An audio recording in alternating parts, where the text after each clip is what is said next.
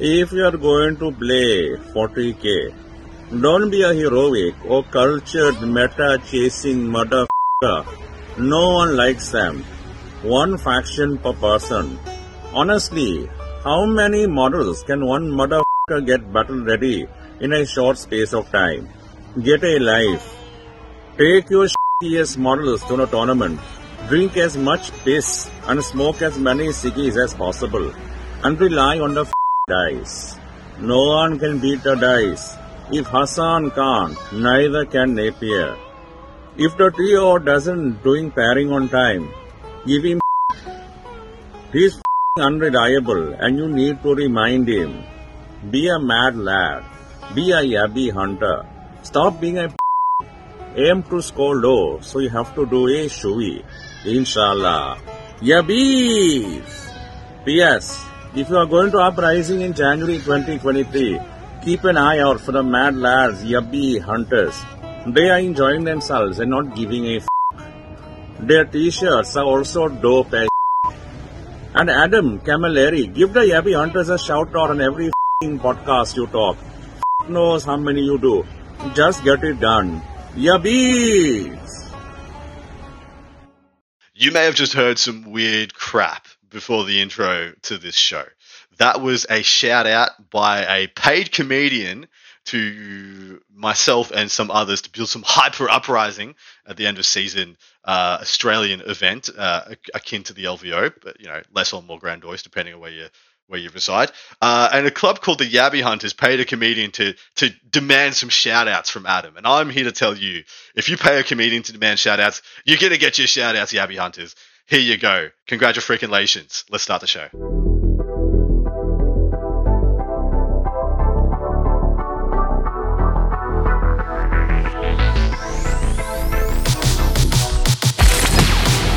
It's time to down your unders. Down your unders. Review and dissection of content from some of the sharpest minds in the game. Hosted by Adam Camilleri. Art of War. Down Under.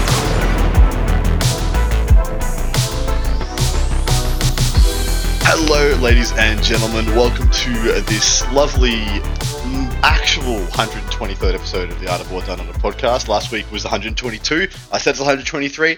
I got it wrong. I'm sorry. You know, lambaste me at your will. My name is Adam Camilleri, and I'm joined by Ah, um, in my mind, uh, something of a gentleman who has really come to the fore in the last 12 months, but he may very well have been absolutely smashing it away in his local scene for many a year. His name is Vik Vijay. He's currently number one in the world in the freaking ITC. Hello, my man. Welcome to the show. Hey, Adam. Thanks for having me, and hi, everyone who's listening. My absolute pleasure and honor to have you on, my dude. Um, you are on a podcast of your own, which is uh, and it's it's budding. It's the first like ten episodes or under, but it is an absolute awesome show with yourself and a lovely, I'll say, a good cousin of mine, nationality wise, in uh, David Gaylard from New Zealand. Yeah, absolutely. So, uh, yeah, thanks for giving me the chance to plug that a little bit. We've um, lots of people have heard of it already, but we run a podcast called 40k Fireside with me and David Gaylard. Um, Dave is uh, is an excellent, amazing, very talented player, and we try and do something a bit chilled out. And I know it's really easy with these podcasts to um, just kind of talk about yourself, but in the podcast we do try to um, kind of give something back to the listeners that helps them with their competitive 40k. Yeah, it's a really good listen. It's a nice casual chat from two of the best players in the world at the moment, especially. And so I always find that kind of stuff interesting, just finding out how the top players tick and what's brought them to, to relevance. And funnily enough, I've got uh, I'm starting a bit of a series in the lead up to the LVO. We're into a little bit of the quiet time of the the tournament uh, churn, so to speak. And uh, certainly in the uh, the UK TC has been a freaking churn this year with so many three day super majors. You know, multiple hundreds of people. It's uh, quite quite crazy. Um, and you have kind of risen to prominence and, like I said, number one on the ITC in the world right now off the back of those.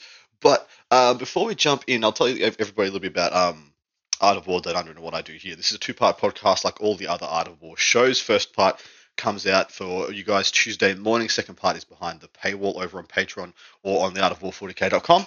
And it's just going to be an extension of this one. I'm going to be doing interviews with the any of the top players in the top 10 And between now and the LVO, as many as I can get to sit down with me and have a chat with me.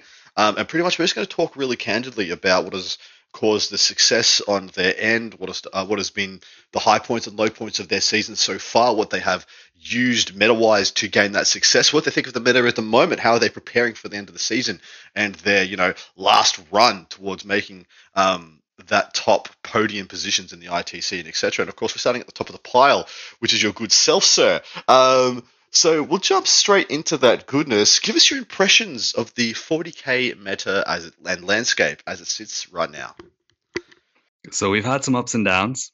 I would say that we're on an up at the moment. Um, the meta is generally very stable, albeit potentially a little bit boring. Some people would say that, but in a way, it's good that it's boring. There are still people coming up with different ideas and having success with different kinds of lists, and you can almost pick up one of, of a larger number of factions than I can remember any time in ninth edition and go to great success um, at even very, very large events against very, very good players. So um, I would say the meta's in a great position with only one or two little things which are edging towards overpowered, but I don't think there's anything which is edging over broken, if that's a category. Um. So this is this is great and i think people are loving going to tournaments at least here in the uk and the vibe is so great because everyone's having good games all the way through events that's where yeah. it is in my opinion uh, me, me too and i assume one of the things you think that are a bit of out of whack it rhymes with blamers somehow um, yeah, a little bit of a shamer, really. yeah, a little bit of shamer over the shamer, blamer. You know, could be some correlations there. Um, but yeah, apart from that, the game seems to be in a really good spot. Uh, and I do agree. It's funny that people are somewhat saying it's stale. Um, like, same. It's funny that I hear a lot of the same people, myself included. I find the the missions being the thing that are causing it to be a little bit on the stale point. With um, for a lot of people, the secondary is becoming very much solved very quickly out of Nephilim. Um, is that something you think is true, or do you think it's the fact that just the there's no real codexes coming out, there's no balanced dataslates really coming out, there's no uh, nothing really shaking up internally. I think a part of it is the missions, and a part of it is the terrain formats that people tend to play in their local meta. Um, both of those things very much dictate the kind of flow of the game. And I think people might find that once they get into a good rhythm, especially in their local meta where they may often play similar players, there's not much kind of switching things up. I think as you get to larger and larger events and play a wider variety of armies and different player skills, I think things are really interesting. And you still have to come up with innovative, creative ideas to try and win games. And that's the kind of place that I think, particularly the more experienced players uh, or the more competitive players, really enjoy and I, and I know I really enjoy it as well. So I'm personally not finding it very stale, but I can understand why some people would.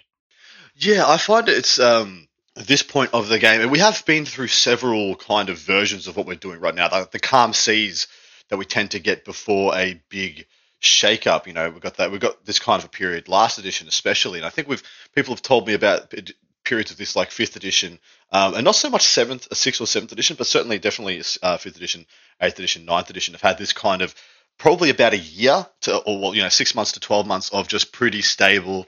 Everyone kind of knows what's going on, and I find it some part the most interesting from an analysis point of view, the most interesting part of the edition because it's people just not running out to jump on the next hot thing. It's people having to sit stably and think about what's going to work for them. Um, and a mm-hmm. lot of the time, a lot of faction experts shine at times like these because things are stable and it gives people time to iterate upon their their favorite faction to find the right ways through.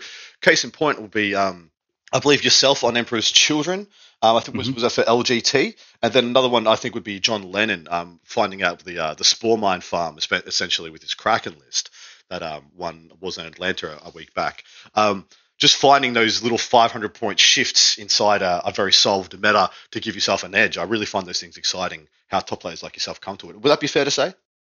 Yeah, I think uh, what you've hit on is an interesting point here, and it separates a few top players from each other. And it's not to say like the people by top players, I'm just going to limit it to people in the top 10 in the ITC, which is not necessarily the top players in the world because uh, it doesn't quite work like that. But let's say uh, kind of the top 10 players in the ITC, there's a mixture of people who kind of innovate and create list design, and there are people who play the game extremely well. And uh, my podcast co host, we're kind of the combination of that. I, I tend to innovate new list concepts, and Dave tends to take list concepts and, and make them really good. I think that's part of it there with the Emperor's Children, that was a list innovation. People hadn't been running that across the world, and it gave me a big advantage because people hadn't seen that list concept come in. Obviously, I have to play it really well, and it did kind of get me through LGT on the back of not many people were running it, but now become more popular as as these things always do. So yeah, of course that is that is very true. Um, you know, it's funny how people just pick up and go when something hits the field. But we've seen this happen um, innumerable times. Innovators in a stable meta. Um, case in point, uh, uh, by the Art of War crew a couple of years back, uh, and prior to that, the Double Spear Ynnari. Um, and once again, I'm referring to LVOs here because it seems to be that is where a spike of innovation occurs, and the rest of us rush to catch up. Do you predict that being a thing for this one? Yeah, I think there will be some level of innovation here. And especially because there's a bit of downtime now with not many large events being played.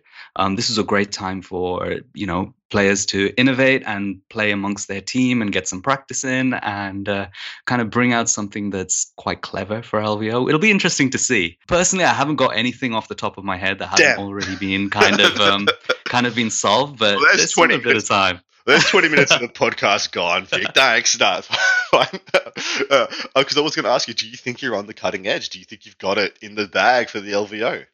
Um, I think I'm at the a high level of ha- like my development at the moment. I think I've played a large volume of games. I'm in a good place in my life where I have uh, kind of time to think about 40k without too much other stresses. And um, I've kind of been steadily developing and growing as a player over the last few years. And I'm at a point now where I feel quite confident that I can give anyone a good game. And uh, fantastic. My number of mistakes has dropped down uh, a lot. So yeah, I think uh, you know I'll, I'll give anyone anyone a go. I'll have a go. we'll see what happens.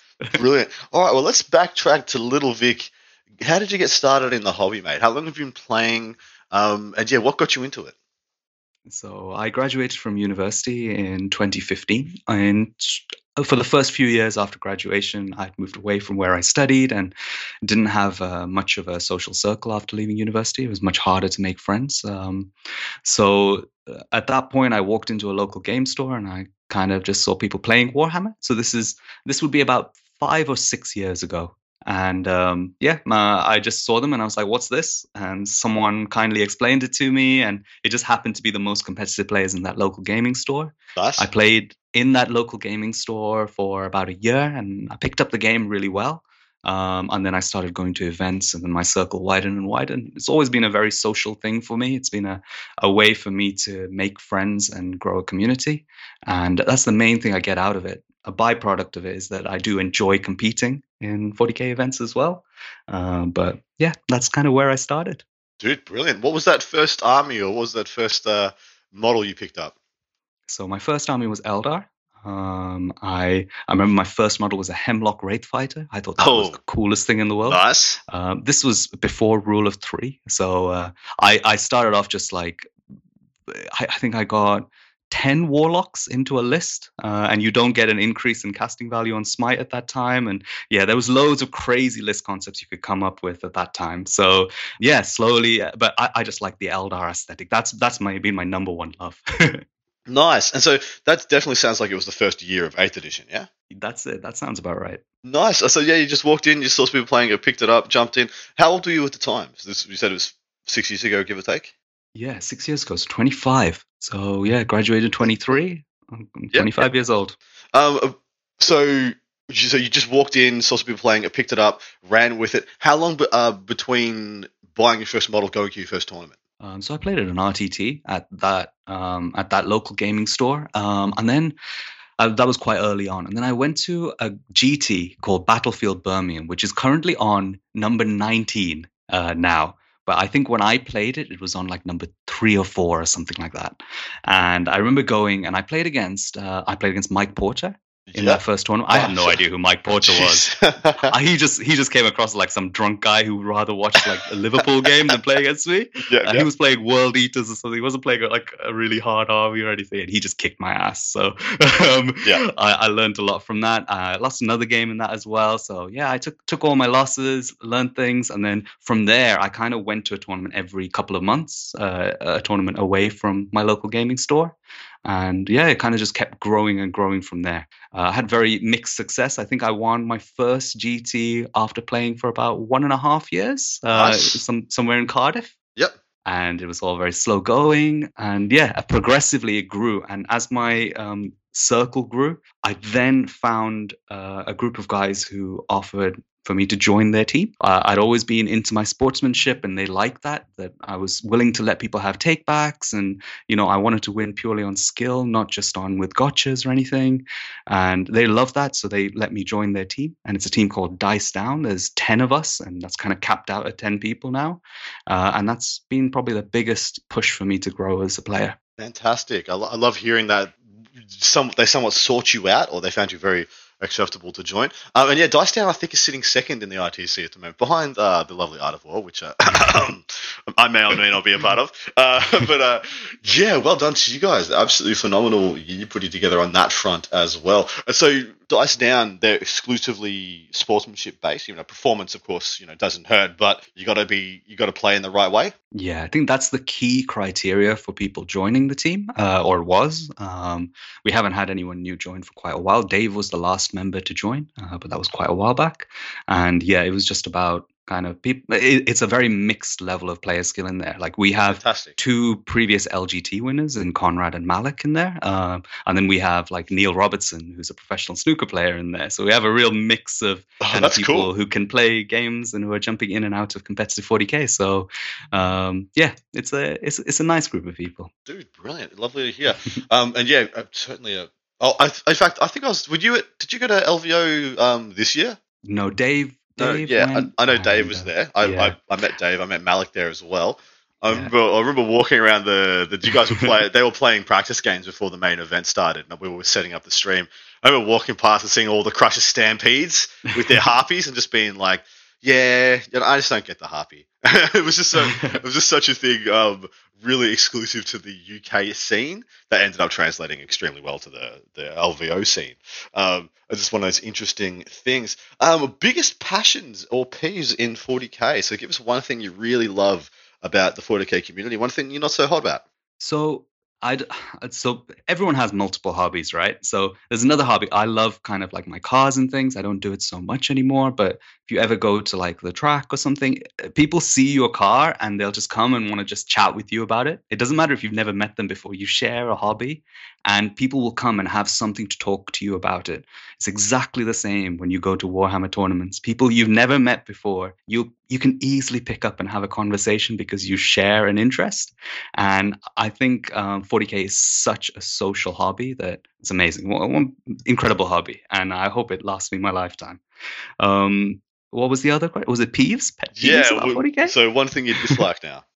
Um, so one thing that I would love to change in 40k is that I think there's a divide sometimes between um, kind of more casual players and more competitive players, and I think s- sometimes both of them give give each other a little bit of a bad reputation.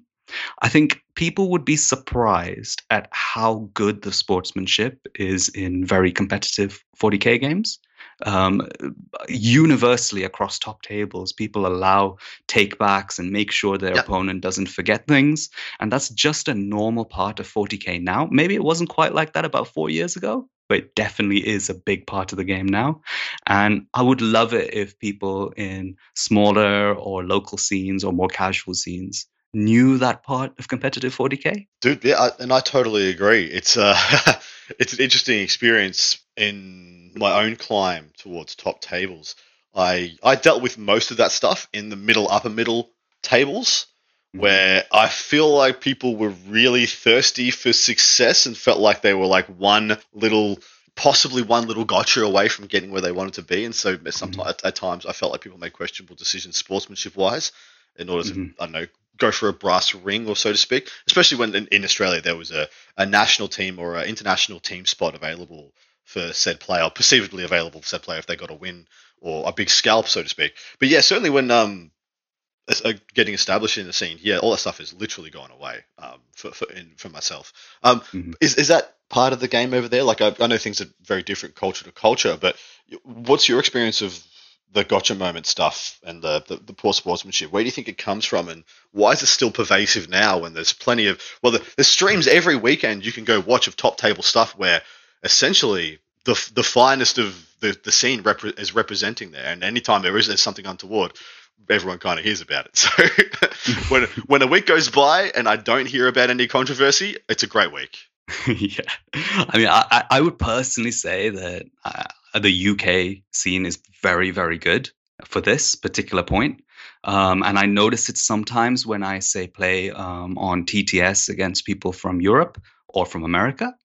Um, they they can be much more serious and stern about things, whereas in the UK, I find people are much more relaxed and kind of I think so. I'm going to kind of deviate just slightly here and talk about mindset of competitive 40k players and Sure, the power of kind of taking yourself away from the results of the game. And by that I mean winning is not the ultimate goal of playing the game. And if winning becomes the only goal of the reason why you're playing 40k, then you're going to miss a lot of opportunities to become a better player. And I'm noticing now with um, kind of people emphasizing sportsmanship here that people don't mind losing as much as long as they played the game correctly. And I'm noticing a lot of people who had a lot of potential in playing 40K. And I think this includes myself as well, um, kind of have become much better players over the past few years because the scene has become much more emphasized on sportsmanship. So uh, I think UK is, is excellent for it at the moment. Um, and I think a big part of that is the great kind of judging and the great kind of community we have. People like Vanguard Tactics who all emphasize sportsmanship here. Um, everything is about not being like a bad person to play against across the board. I love it, and I I think there's a lot of people losing sight. Uh, sorry, I can't see the forest for the trees kind of stuff. Who just see the, the the win at the end of the game and don't see the the fact that you know, cool. Everyone, pl- if you if you are a hardcore competitive player, I I've been to, and I'm sure you've been. I know you've been the same, but you've been to like probably about ten GT or major level events this year Mhm. Um, oh yeah, if not like possibly double that, depending on how hardcore you've been. Um, but I so that that's like fifty, a minimum fifty games, if not sixty games to, to ninety games, just at tournaments, depending on how big Mhm. the events were. Where one win or loss here in a, in a, in a calendar year because you made a, a genuine mistake, it's not a big deal in the scheme of things. But so many people just see the W at the end, and rather than seeing what those things can do to your reputation or your integrity for that calendar year, Mhm. Uh, rather than you know if you just choose to not get the dub or to fight or to do something questionable to get that W at the end. And I think people Mhm. really lose sight of the fact that it's just one game in a in, in a, year, a calendar year, let alone a career, which we're starting to call you know some people and, and what they do with this. Is it, do you, do you feel like that's a thing as well? I, I think a victory based on you catching someone out or tricking them or um, making them like or them not knowing a rule you have or forgetting a rule that they have which you know is obvious. I think that's not a real victory and it's also not replicable.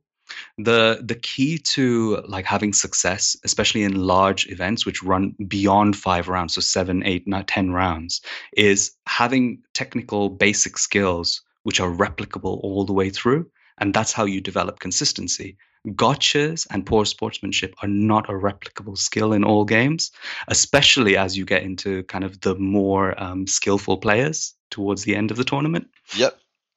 Yeah, to- totally agree. I think the the further up the ladder you go, generally, I think the sportsmanship is better. I don't think I don't think anybody wants to win off the back of a mistake. Got a got a got a I've got a grey question for you, a grey area question, and I've got a very specific personal ex, um, experience example. So there's a there's a warlord trait called Watched in um, the Dark Angels book, which I've been taking quite a lot because it's purposely in there to make people stop taking things like psychic ritual. You know, with their like yourself, an Eldar player, you'll dive out a a, a warlock or a farseer on a bike, do your ritual, quicken them back. Um, it's there to be like, well, if you do that, I auto deny the quicken, and then I go and kill the Farseer. And cool, maybe you get zero points or one score of ritual if the game is going poorly for you. Um, but it's there to be a psychological deterrent. But I played a game against a Tyranid player. And I shook that, watched under their nose like crazy at the start of the game, being like, look, I can do this. Don't take it, you know, if you take a psychic secondary at your own peril, you know. Um, of course, he was playing Leviathan, pre nerf Leviathan, so he didn't really care. He's like, ha, come and get my unkillable, you know, hard to get XYZ Psyker. Um, but the also thing against them is that um, later in the game, and of course I've I've told him three or four times about Watched and what it does. He onslaughts his um, Flyrant, and I after he's advanced, obviously, and I watched it, and then the Flyrant can't charge, can't charge, can't kill, can't overrun. Is that a gotcha? It's a great area. I didn't feel great about it at the time because he'd already advanced, and then when you got the onslaught, I'm like, I've, I've got an order of you know auto deny. Um, um, should I have told him before he advanced? Should I have not said anything at all? Should I have should I have just been like, hey, I've told you three or four times about this. I'm pretty. I think my conscience is clear. You know, go for your life. Yeah, and and that's fine, Adam. I mean, uh, everyone's going to deal with this thing differently. And I wouldn't say that's a moment of bad sportsmanship necessarily from you. And I don't think anyone is going to judge you badly for that. Um, I, it really depends on his approach. Like if he, so this is me, and it doesn't mean anyone has to do this. If I then used my watched warlord trait on his onslaught, and then he turned around and said, Oh, I completely forgot about that. I would say, look, do you want to do it in a different order? Do you want to like move back a little bit? Because I know you've obviously forgotten about it.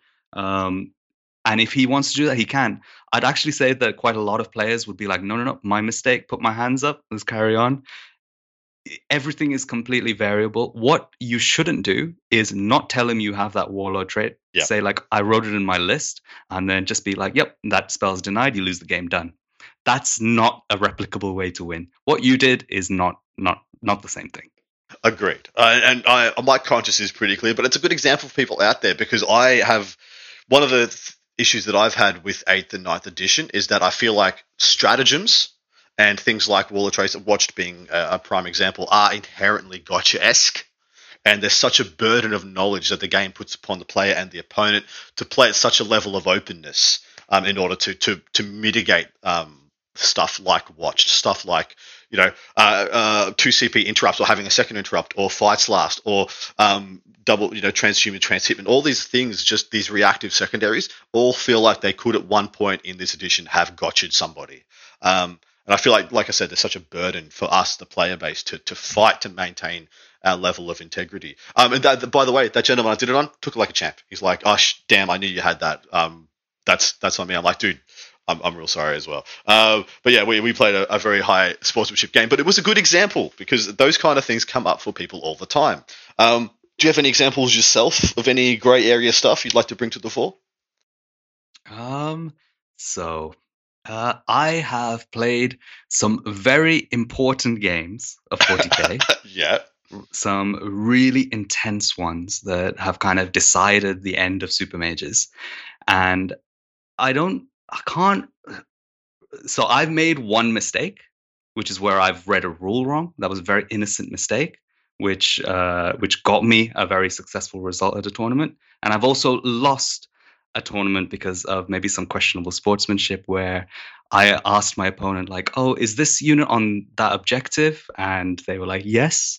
Uh, but I should have clearly said, "Is this the only unit on that objective?" And I couldn't see there was a little obsec unit behind the wall and um, he could obviously tell that's what I was trying to have a little look for. Yeah. Uh, and then, you know, he kept it quiet and uh, managed to get a, a, huge point swing off of it um, in quite a tense game. So I've been on the receiving end of it, but you know, each to their own. The main thing is that your own conscience is clear. It doesn't matter. And you know, some people say like, oh, if someone's a really bad opponent, you should not let them. You should behave differently to them And I don't tend to subscribe to that thought because even in those games, uh, I'm not there to take revenge on someone. I'm purely there for my own game and my own player skill. Um, so even if someone is the worst opponent ever, I'll still treat them in the same way. If they say, "Oh, I forgot to cast this spell," or "I cast the spell in the wrong order," be like, "Doesn't matter. Just do it in the right order. It doesn't matter." Um, so yeah, being on both ends of it, man. I 100% prescribe to that. Uh, be the same player no matter who you're playing. Like that level of in- integrity. Um, I'll certainly I'll I'll play a harder game versus a harder opponent, but I intend to play with the same amount of takebacks, the same amount of that that kind of stuff, regardless of the table stakes, regardless of playing little Jimmy at his first game with his you know starter box versus you know Matt Morosoli, you know top top one in Australia. I I, I demand that of myself, and that's that's pretty much what you're saying, yeah. Yep, absolutely. Uh, there are things much more important than this um, in terms of being a successful player. Um, I mean, I'll give you one big example here, which is focus. And I think being able to focus and concentrate through a game of 40k makes such a huge difference to the outcome of the game. It's very easy to go into autopilot and be like, you know what, I'll just move this here, that there. Haven't really thought about it Uh, you have to find the balance between putting in effort and not wearing yourself out and the balance in the middle is focusing on the game correctly. Actually consciously like planning ahead spending a few extra seconds to actually think through everything. Those things are the key to success not kind of catching your opponent out or being a bad opponent and all that stuff I couldn't agree more. All right. Well, you mentioned some other interests in your life. You mentioned cars. What other hobbies do you prescribe to? Where, where else do you spend your time, if not 40K?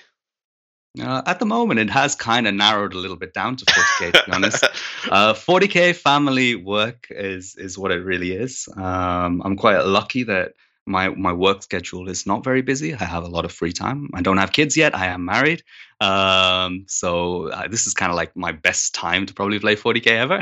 um, uh, but otherwise, you know, I used to do a lot of sports when I was in university. That's kind of limited. Just maintain my fitness by going to the gym three times a week, something like that. Um, and yeah, see friends and family. That's uh, 40k is is my hobby. That's what I would say. If anyone asks me what's my interest in life, what my hobbies, 40k. I expected nothing less. If you are number one in the ITC, that means you've pretty much done nothing else but 40k for the last 12 months, minimum. That's it. Uh, but totally fair enough. All right, so let's talk about that ITC year for you. What events mm-hmm. have you won that has put you in this position? Uh, so this year was the year I won my first super major event. And now you've won um, multiple, I think. So you, uh, yes. You went so from... I won, I won two super majors this yeah. year. So I won the Leicester and the Bristol GT. Um, I came third at the London GT and won the Invitational. Um, and I won a number of little GTs across the the thing, and I've hit a top four in another super major as well. So two top fours in super majors. Oh no, three top fours. I came second, uh, another one um, and two wins on super majors. So pretty, pretty, pretty good year to be honest in terms of consistency. And dude, all without you leaving the UK. Like you've done all of that. That's just the strength of the oh, UK yeah. tournament circuit at the moment. Um, mm-hmm. Zach and the team just absolutely annihilating it over there. Um, so events you have won. So you said Bristol and Leicester. Um, mm-hmm. Bristol was how long ago? Uh, Bristol was last uh oh gosh i don't know With, within the last 12 months um, of course yeah. and it definitely oh yeah obviously i got a wow. funny feeling it's in the last 12 months Vik.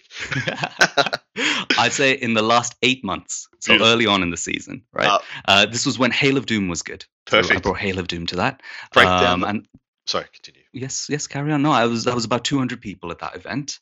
Um, did you want me to go through the list or anything? Yeah, what did you play? what was the meta at the time? You were about to jump into it, and I thought you were going to go somewhere else. And I was like, ah, redirect. Tell us about the list. Okay. What'd you run? so I, I brought I brought Eldar to the most number. I've been 14 events this year, and um, I brought Eldar to about half of them.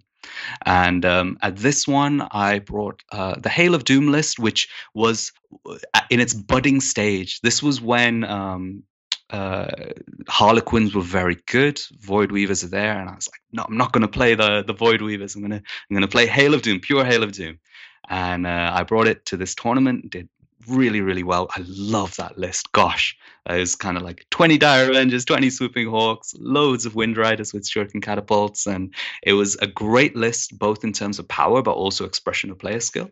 Um, and um, managed to have a, a nice run where I played a mixture of players and I got good matchups, got through to the top four and managed to take that one out with the Eldar. Nice, well done. It's an interesting thing to unpacking the uh, the Hail of Doom list in the meta because it certainly wasn't it wasn't uh, a super unfair way to play the game. Uh, sans the, the the multiple fire and fade mechanics, um, mm-hmm. but even then that wasn't insurmountable like things like Crusher has been, Thick City has been, um, the Dark Technomancers has been in this edition. Even the Void Weavers played very unfair 40k compared to Hail of Doom. Like I found Hail of Doom as well. You know, it was essentially just like an artillery army. As, as long as it could see you, you were going to die. But if you touched it, it evaporated. Yeah, I think the terrain format was a part of the reason why Hail of Doom was so powerful in the UK. Um, the UKTC terrain does have windows on middle pieces of terrain and uh, the Eldar jet bikes can move 22 inches, touch that, and shoot in. Um, so it was very powerful list. Swooping Hawks also the 14 inch move is almost perfect to look into terrain pieces on UKTC. Yep. So created a very powerful list. Obviously toned down significantly now, uh, but at the time I would say it was um, is more powerful than anything that is available now to be played in my opinion. Oh, I I agree. I think anybody who thinks the game is super unbalanced right now just needs to really sit and think about it for a minute because we're actually doing, we're actually eating pretty good at the moment. Life life is life is not too bad uh, compared to where it has been. Uh, why did you take Hail of Doom instead of taking the Void Weavers? I think it was assumed at the time the Void Weavers was the best army in the game. So I know you said you didn't want to play that. Why was that? Um, I I have an issue playing absolutely broken things. Um, I a the models don't last very long um, and it's quite a big investment. But to to be fair, I did buy six Void Weavers.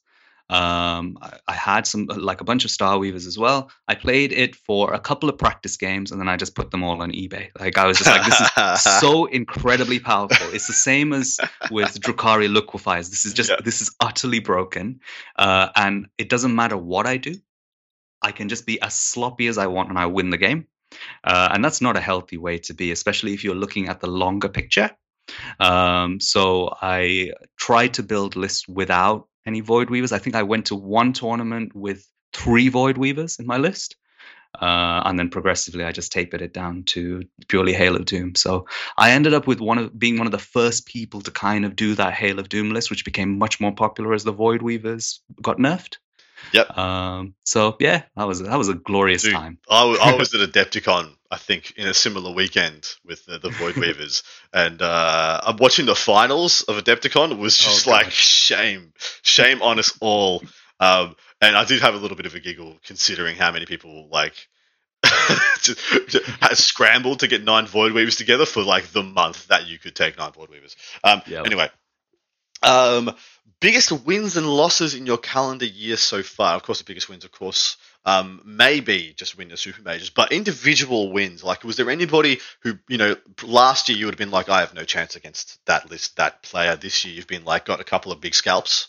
Mm, oh, my favorite game of this year was playing the LGT Invitational against Manny Chima. Oh, nice. And we had gone into this game, and uh, Manny was playing like 120 racks or something. Mm-hmm uh, and I was playing my Emperor's Children, the best best army in the game. So good. uh, and uh, we were playing on Tide of Conviction, which is a whole two six objective mission. Um, Manny went first. This is awful. Everything I'm saying is awful right here.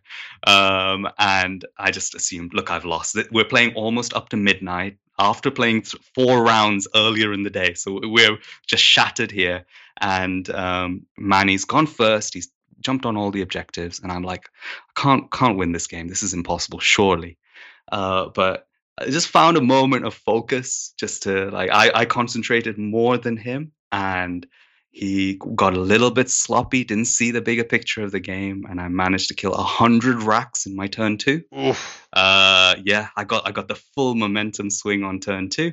Not, not not like anything crazy luck wise, but just I saw that turn before he saw it, and um, I managed to take that win and win the LGT invitation, which is like one of the greatest achievements I've done. I rate that higher than my the super major wins personally because it's just LGT invitational. It's such a huge thing. So uh, yeah, but in the same vein, I did take a loss in the uh, main event uh, in the semifinals. So I came third, and that was that was a sad loss because I lost in the mirror, and it was it was heartbreaking because I thought maybe I could do the double because uh, I think if I got to the finals, I would have had a really good game into Tau. But uh, yeah, um, I took a loss there. So yeah, greatest moment and saddest moment, both in the same event. Dude, that's cool. I, I like to hear the, the peak and the trough put together so succinctly. Uh, because yeah, there is that thing like when you win the invitational, everyone wants to go and do the two peat. Everyone wants to to go the back to back, and it's so rare for people to do. In fact, I can only think of what two occasions now where people have uh, have had two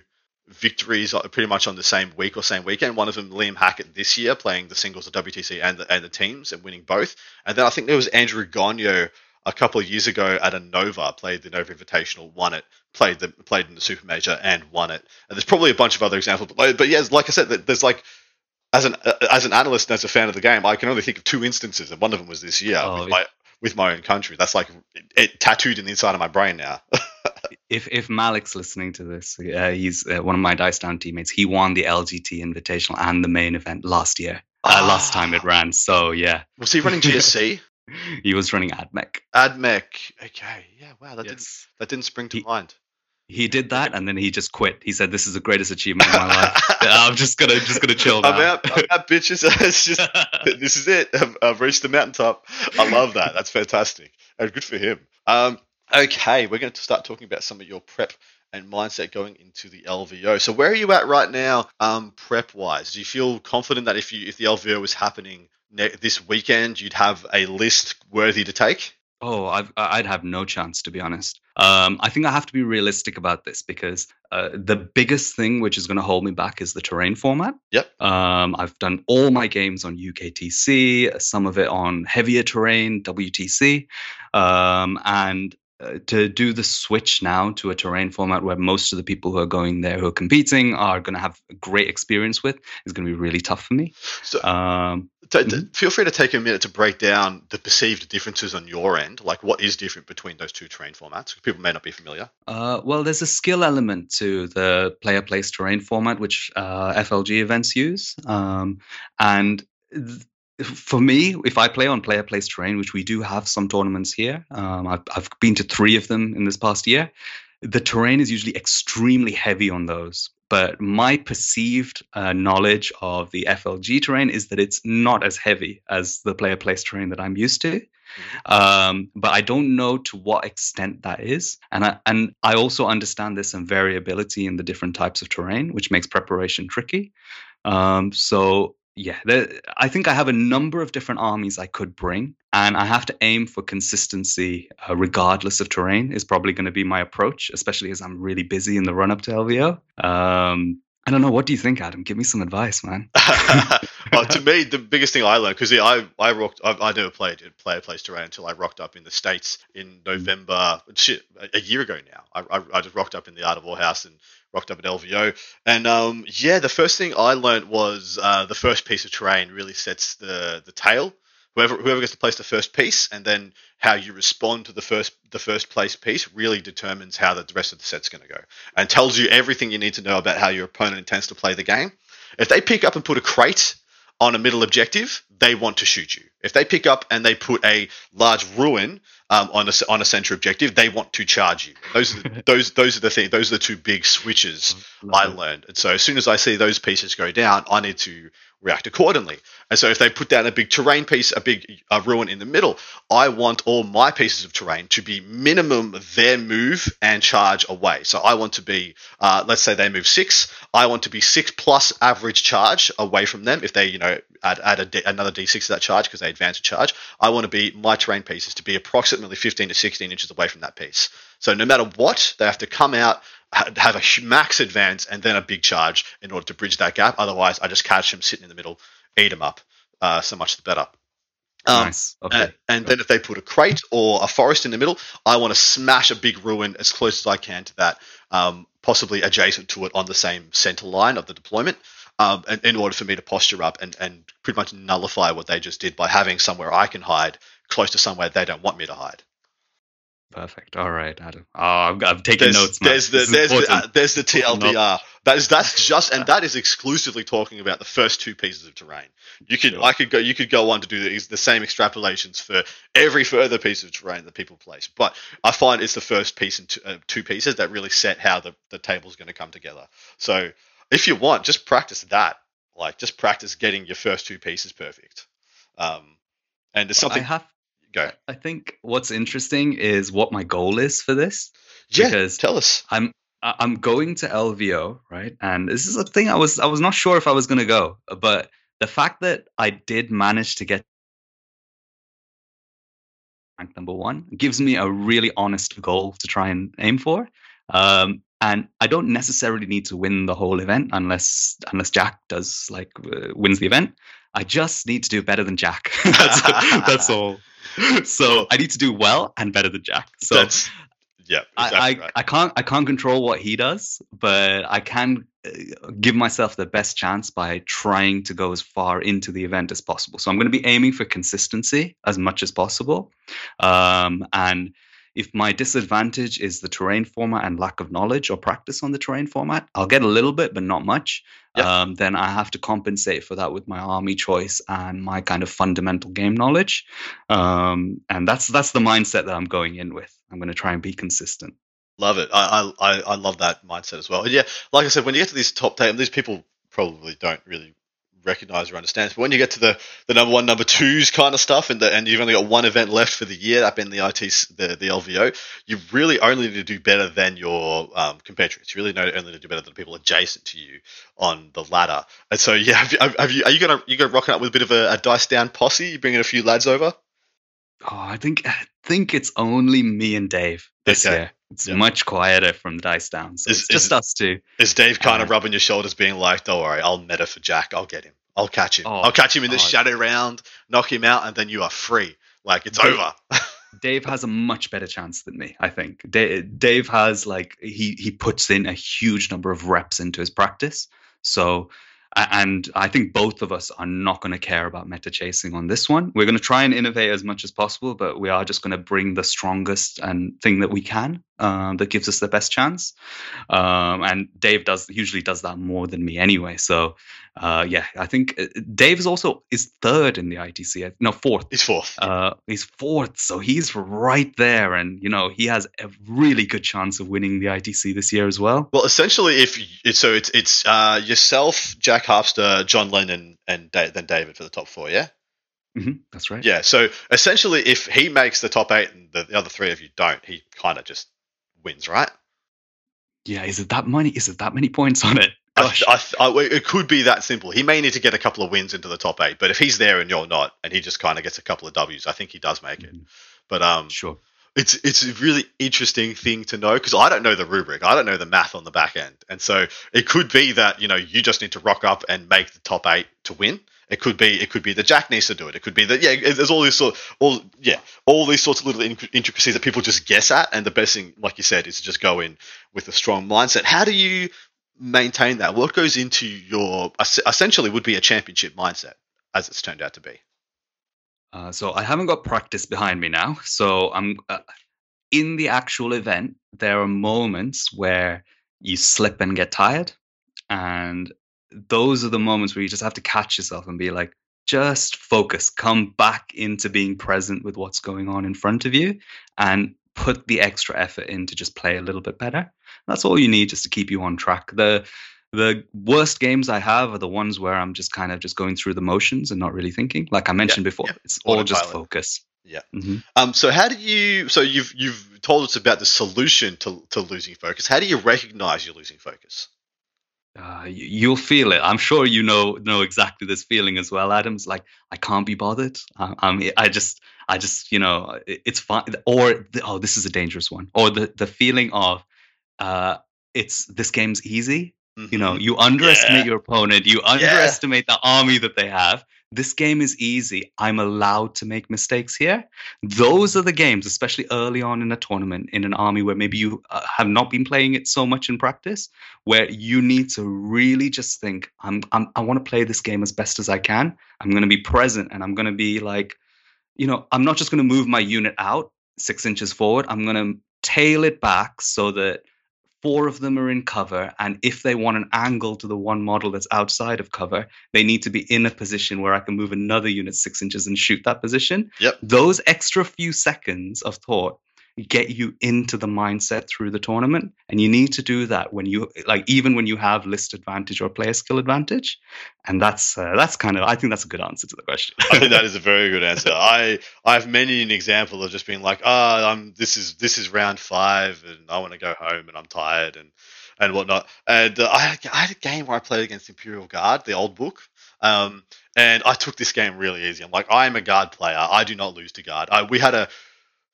bit of a flex. I don't I don't can't I, I didn't lose to Imperial Guard as a guard player as a Dark Angels player in all of Eighth Edition. I didn't have a single loss to guard, and I don't I don't think I've lost to guard in Ninth Edition either, which isn't saying as much because you know they haven't really been that prevalent. But having not lost to them in possibly six years, I was pretty much phoning this game in. And then uh, turn three, he wrote he comes out from hiding with three demolisher tank commanders and both his payload manticores pop off, and I'm like, sweet Jesus, I'm going to Yep. get tabled if he does that again. So- Um, and so yeah, that that is exactly what came to mind for me. Um, so you say you don't get as many games in as you'd like. How many uh, games do you estimate you will get between now and stepping off the plane in Vegas? Uh, so that is it's towards the end of January, isn't it? So I'm in India with family for about four weeks between from Christmas. So I'll have about one week of practice before uh, LVO. Wowee. yep. Not not a lot. Yeah, now that just shows the, you know, even though you are number one in the world, you know, family comes first for you, which I, I think a lot of people can respect. Yeah, and uh, I mean, before Leicester, I only had two practice games. So um, practice games become less and less important over time, and it's also for individual players. Like some people need more reps than others. Um, for me, I I spend more time just thinking through what the kind of averages are, or kind of you know how a few turns will flow, and I can usually do that pretty well in my head. Yep. Um, the thing that makes it really hard for LVO is that I don't have something I can visualize in my head, which is the terrain format, and I can't visualize the units moving in my head. So it's uh, it's going to be a, a much more difficult challenge.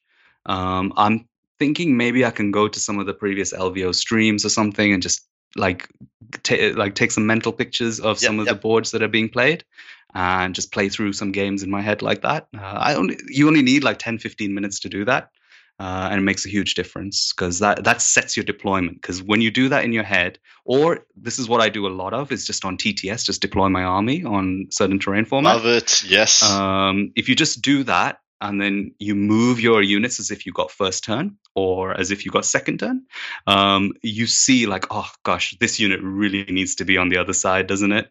Uh, those kinds of little things add, really add up.